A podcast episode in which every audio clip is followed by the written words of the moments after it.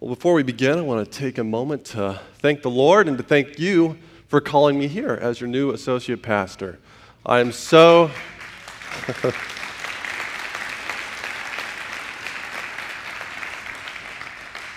I'm so excited to be here uh, serving the Lord together with you. Uh, as part of that, uh, Dana's actually gone. Pastor Dana is gone for the next uh, this week and then next Sunday. He's in France, and so I will be up here this week and next week.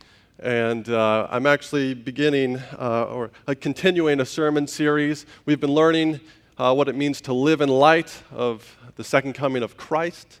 And we're going to continue that as we focus on sharing the gospel and being a witness for the Lord. Uh, so buckle up and get excited uh, for the summer. And please join me in a quick prayer. Lord, thank you that we get to come together today to hear your word. Thank you that I get to take part in this and that they get to take part in it as well. Bless the giving and the receiving of your word, and may we act on whatever you are calling to us to do today. We love you, Jesus, and we're excited to be here. In your Son's name, Jesus Christ, amen. Sometimes I think the church is a little like a fairy tale princess. Sometimes I think the church is a little like a fairy tale princess. If you've ever heard the story of Rapunzel, you know it is about a girl with long blonde hair. And when she is a child, she is stolen away into the forest by an evil witch. And that evil witch hides her in the tower. And there Rapunzel waits and waits and her hair grows longer, and the only way in and out of the tower is climbing up and down her hair. So for Rapunzel, it seems almost impossible to escape. And if she did try to escape, chances are the evil witch would catch her. So she spends her days waiting and singing and hoping.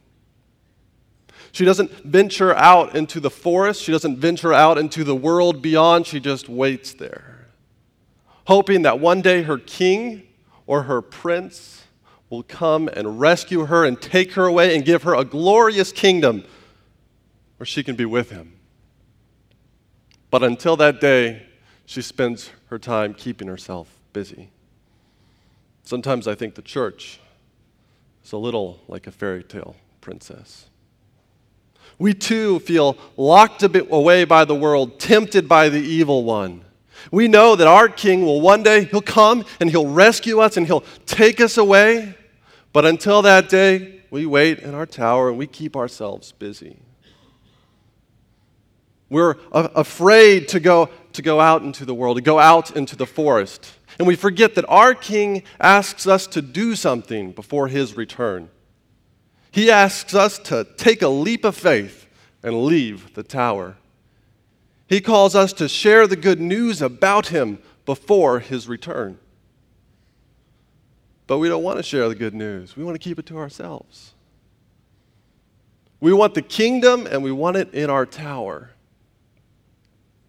In our text today, the disciples are a little like Rapunzel. They too want the kingdom, they want the king, but they don't want to go out into the forest.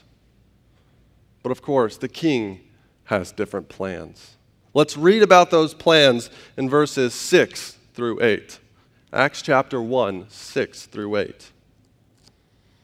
So when they had come together, they asked him, Lord, will you at this time restore the kingdom to Israel? And he said to them, It is not for you to know the times or seasons that the Father has fixed by his own authority. But you will receive power when the Holy Spirit has come upon you, and you will be my witnesses in Jerusalem and in all Judea and Samaria and to the end of the earth. Here in Acts, the disciples know that they are supposed to go out and brave the forest. Jesus Christ has already commissioned them, He has sent them out, and they, they, they, they ask this question because the disciples want the kingdom before working for the king. The disciples want the kingdom before working for the king. But do we make the same mistake sometimes? Do we also want the kingdom before working for the king? Well, when it comes to Jesus, we can want his world without his witness. When it comes to Jesus, we can want his world without his witness. The disciples wanted the kingdom before obeying the king. Verse 6 says So when they had come together, they asked him, Lord, will you at this time restore the kingdom to Israel? Now, when they're asking this, they're standing on the Mount of Olives. So, this is at the end of Jesus' 40 days of ministry. They're standing at the Mount of Olives and they ask him this question. And Jesus is about to ascend into heaven. So, you would think that they would spend this time worshiping their king or just spending some last moments with him. But instead, they begin to pepper him with questions. Now, our text says that they, that they asked him, but it's more like they questioned him continually. They repeatedly, they kind of bugged him. Like, are, are you at this time restoring the kingdom to heaven? Are you at this time restoring uh, the kingdom to Israel? And, and, and, uh, and they, they keep asking it because they want the kingdom a little early. And there was nothing wrong with asking for the kingdom of God, but they're not asking for the kingdom of God. They're asking for the kingdom of man. They want Christ Jesus to restore the nation state of Israel, and they want to work, they want to reign with Christ. They, they, they want to set up dominion. And honestly, it seems like a pretty good chance to do this, a pretty good opportunity. Jesus just rose from the dead. It's a pretty good time to take over the world. You can imagine what they were thinking. They're probably thinking about the temple and the Sanhedrin, and wow, wouldn't it be great if, if Jesus just walked into the temple Man, you can see the, uh, the look in the eyes of the Pharisees and the Sadducees. Oh, and once, he, once he's taken over the temple, well, why not all of Jerusalem? And, well, Judea, maybe North Samaria. Let's go to Rome. Let's take over Rome, and then the end of the earth. But Jesus says his kingdom is going to come a different way. It's going to come through the witness of his disciples. In, in Luke chapter 24, Back, back in, uh, in Luke, he already told them to go out and preach the good news. They're a little stubborn. So in verse 8, when we get to that, he'll have to remind them that no, they're supposed to be his witnesses first. The disciples wanted the kingdom before obeying the king. The disciples didn't get it, but maybe we do. Maybe we understand that we also are supposed to witness before Christ's return. Well, when it comes to Jesus, we can want his world without his witness.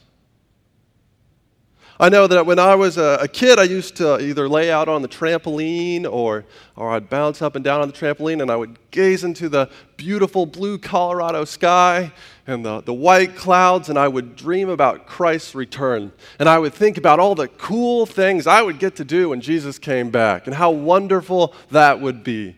And that rarely ever motivated me to share about Jesus.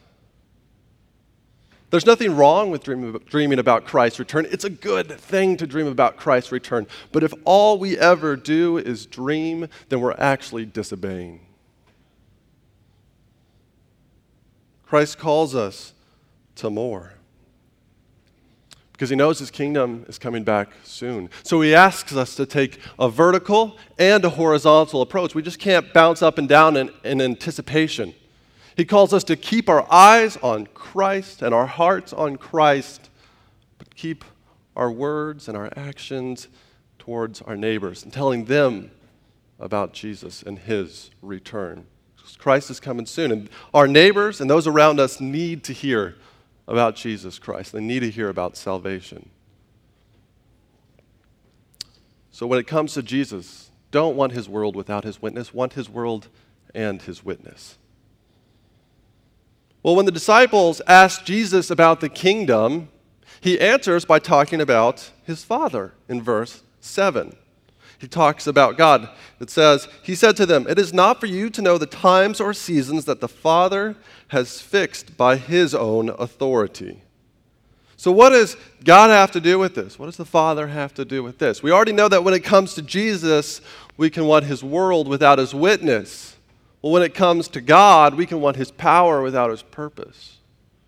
When it comes to God, we can want His power without His purpose. Sometimes we want God's power for our own purposes and our own plans. The disciples ask Jesus a question, and Jesus says no. And, and the reason he, he doesn't answer them is because of the nature of their question. They are asking when Jesus is returning. And remember, that information belongs to the Father. That information belongs to God. So for them, Jesus didn't even have that information. It says in the New Testament. So for them to ask for that information is actually to place themselves over Jesus, to have something that he doesn't have. And Jesus denies them because he knows that they can't handle the power of God. We also can't handle the power of God. How many times do we ask for the blessings of God over our lives and yet refuse to let Him rule and reign over every aspect of our lives? How often do we pray to God and ask Him to answer our questions, but then are unwilling to spend time in prayer getting to know the one we're praying to? How often do we want to convert sinners for Jesus Christ, but are unwilling to eat and drink with those sinners? How often do we want wealth and prosperity, but no, it's secretly about us and not about God? Sometimes we want God's power for our own purposes. I worked at a tour shop in Estes Park called Indian Village. I worked there for 11 summers. And as part of my time there, I got to train fellow employees. And uh, sometimes I would train them in easy jobs, sometimes I would train them in hard jobs, and sometimes I would train them in frustrating jobs. And it wasn't necessarily that the job itself was that frustrating, but how we did it was frustrating. I'm sure none of you can relate to that. And one of these jobs that was especially frustrating was watering baby cactus. Now, someone thought it was a good idea to take a small cactus, put it in a little pot, put a magnet on it, and put it on the fridge. I guess that's one way to keep your husband out of the fridge. Now, the, the, way to water these baby cactus is you take the pot, it has a small hole in the bottom, and you place it in a large, uh, a shallow, large pan, and you would let them soak in about half an inch of water. Seems pretty confusing. But when I, when I told one of our new employees this, she looked at me and thought I was crazy. She said, Wouldn't it be much easier if we just took a spray bottle of water and just sprayed all the cactus? Yes, that would be easier, but then all the cactus would die. The better plan, though, though it was more frustrating, was to take the time to do it the right way. God's purposes, God's plans are often more frustrating, but they are always better. It's always better to do it God's way. We can trust Him. Christ Jesus submitted to the Father's purposes, and we should submit to Christ and His purposes and His plans. But what if God's purposes aren't so pleasant? What if God's plans are a little bit uncomfortable? What about between now and the return of Christ, we, we come into trial? Well, we can experience God's power and His purposes, but it won't be easy. And take a look at the, the, the scope of the book of Acts, at the, at the whole scope. What do we see through it? We see uh, Peter, John, Paul, the other apostles and disciples going out and preaching the gospel to the whole ancient world. And we see them receive beatings and floggings and persecution and suffering, and most of the disciples and apostles die a martyr's death. And yet Christ calls them to build a, his kingdom anyways. It takes courage to seek the purposes of God. Dietrich Bonhoeffer wrote in his book, The Cost of Discipleship When God calls a man, he bids him come and die. To obey God is to invite difficulties, it is to invite rejection, it is to invite persecution. And yet, God calls us to build his kingdom that way, anyways. One day, Christ will come in victory over all this persecution, all over all suffering, over all rejection. But until that day, he calls us to be a witness for him and to get in line with his purposes and his plans. We can experience God's power and purposes, but it won't be easy. So, what have we learned so far? We've learned that when it comes to Jesus, we can want his world without his witness. And when it comes to God, we can want his power without his purpose. Well, when God came to us, he empowered us to witness to his world. When God came to us, he empowered us to witness to his world. Read verse 8. But you will receive power when the Holy Spirit has come upon you, and you will be my witnesses in Jerusalem and in all Judea and Samaria and to the end of the earth. God empowers you to witness to his world. God empowers you to witness to his world. The text says that Jesus promises them that the, the Holy Spirit will come, that the Holy Spirit will come and fill them and empower them to preach uh, the gospel and to perform miracles, and that people will come to saving faith in Christ Jesus, that it will happen. So Jesus is prophesying this. We'll see this happen next week in Acts chapter 2. And this, so, so this is a prophecy, this is a foretelling. But the next verb in the, par, in the, the, the verse is not a prophecy. It says, and you will be my witnesses. This is a future imperative. It's a future imperative. What's that? What fancy way of saying it's a command? Jesus is saying, Go out and do this. He's telling his disciples, Go out and be my witness. It's like, it's like uh, when your mom tells you to take out the garbage. She says, You will take out the garbage. Now, are you going to bet that that's a prophecy or a command? I would go with the command take out the garbage. Christ is calling them to be his witness, to preach the gospel. Now, Acts 1 7 and 8 are the Great Commission for the book of Acts. Jesus is sending out his disciples in light of his Father's authority. He, he is saying that the Holy Spirit will come and the Holy Spirit will empower you. And if you have put your faith in Christ Jesus, you receive this same Holy Spirit. The Holy Spirit dwells inside of you if you have put your faith in Christ. So that means that this Holy Spirit is here today and is empowering you to go out and to share about Christ. God empowers you to witness to His world. He doesn't leave you by yourself. God empowers you to witness to His world. But what does it mean to witness to the world? Who are we supposed to witness to? Our witness is to be local, it's to be global, and it's to be lingual. Our witness is to be local, global, and lingual. Let's look again at verse 8, where it says, And you will be my witnesses in Jerusalem and in all Judea and Samaria and to the end of the earth. Now, first, our witness is to be local. Now, these are the concentric circles of our witness. Our, our witness is to be local. Uh, Jerusalem, Judea, and Samaria are all around the area where they currently are. The gospel, Jesus is telling his disciples that the gospel starts in their backyard, that the gospel starts where they grew up, where they lived, where they're more familiar with. But as much as the disciples liked Jerusalem and Judea, they did not like Samaria. The New Testament records that, that they were not fans of Samaria, that uh, they, would, they would go around Samaria, the region of Samaria, when they wanted to go to Jerusalem. And yet Christ calls them to share the gospel with everyone around them. When Christ calls us to share the gospel with everyone around us, he calls us to share the gospel with our Jerusalem and our Judea, the places that we are most familiar with, with our cities, with our towns, with our neighbors, with our friends, with our family.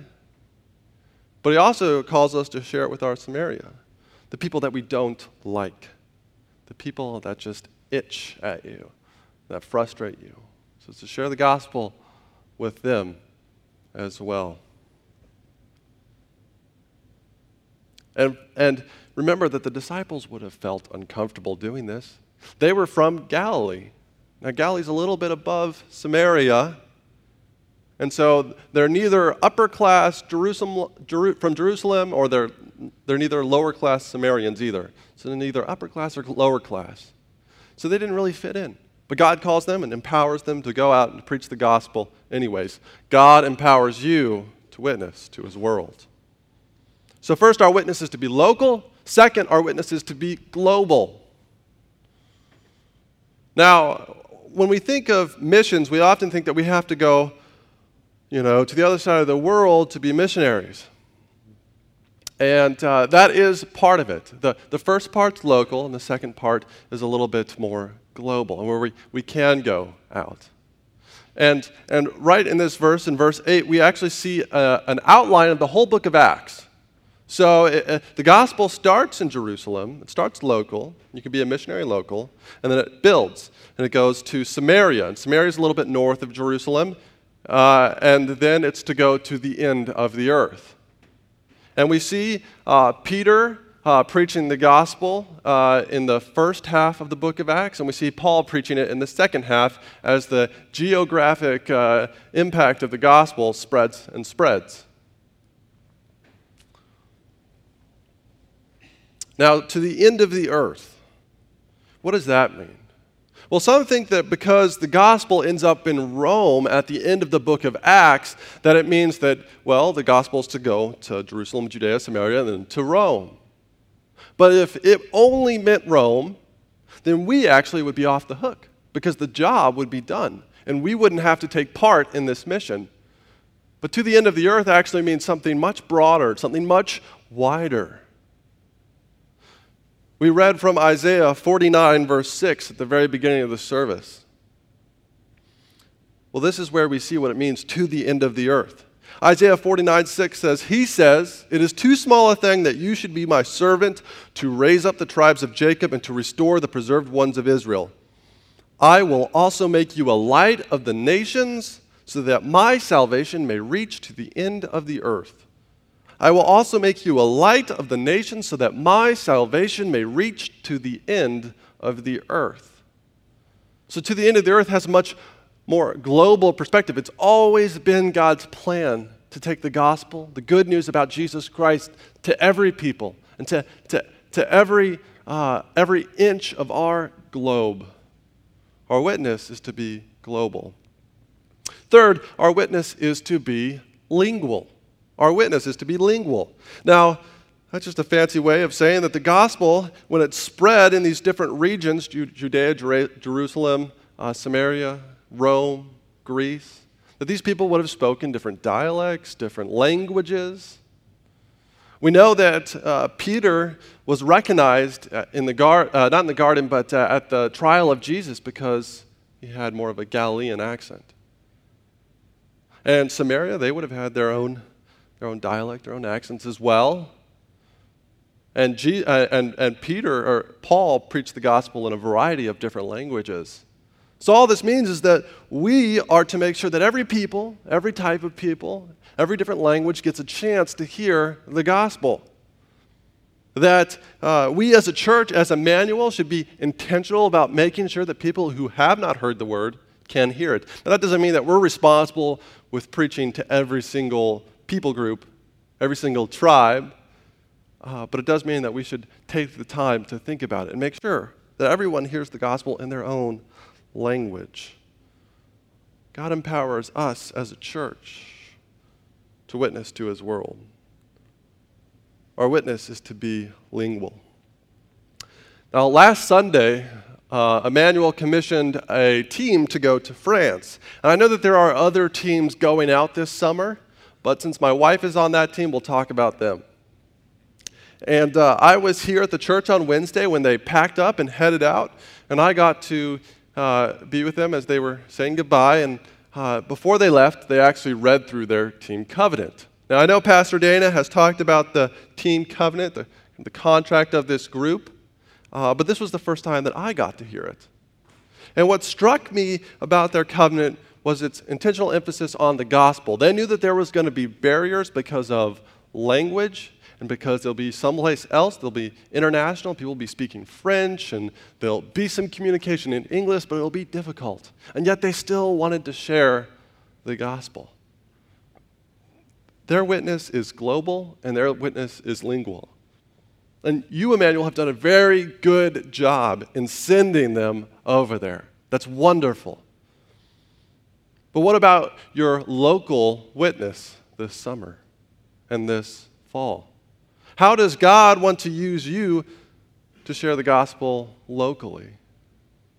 Think about it, pray about it, see who God wants you to sit down and just have a conversation about Christ with. And share the good news about Jesus' life, death, and resurrection. Now, Disney retells the story of Rapunzel in the movie Tangled.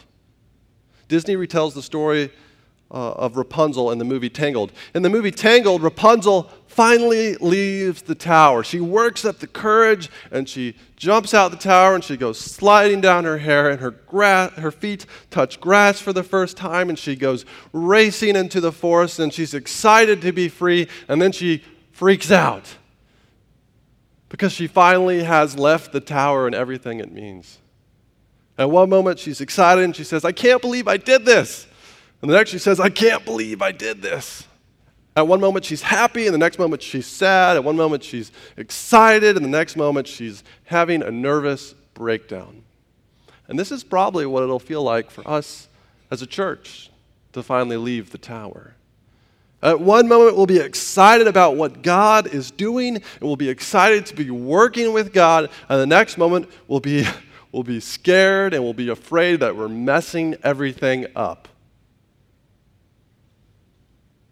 But God says it's, it's better to be out of the tower obeying the king than it is to be in the tower waiting for something to happen.